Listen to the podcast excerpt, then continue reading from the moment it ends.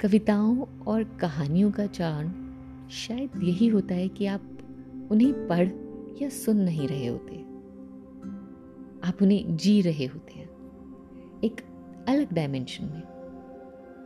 अमृता प्रीतम जी की रचनाओं में रोमांस और रेवोल्यूशन दोनों को ही बखूबी देखा जा सकता है।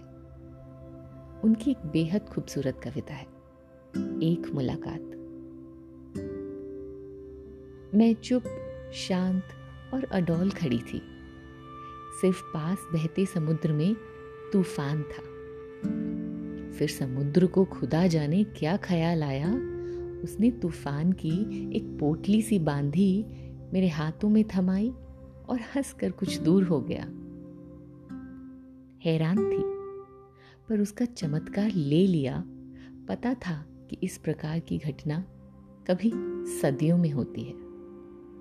लाखों ख्याल आए, माथे में झिलमिलाए पर खड़ी रह गई कि उसको उठाकर अब अपने शहर में कैसे जाऊँगी?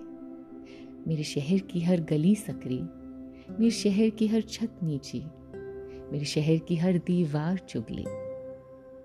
सोचा कि अगर तू कहीं मिले तो समुद्र की तरह इसे छाती पर रखकर हम दो किनारों की तरह हंस सकते थे। और नीची छतों और सकरी गलियों के शहर में बस सकते थे। पर सारी दोपहर तुझे ढूंढती बीती और अपनी आग का मैंने आप ही घूट पिया। मैं अकेला किनारा किनारे को गिरा दिया और जब दिल ढलने को था, समुद्र का तूफ़ान समुद्र को लौटा दिया। अब रात घिरने लगी तो तू मिला। तू भी उदास, चुप, शांत और अडोल।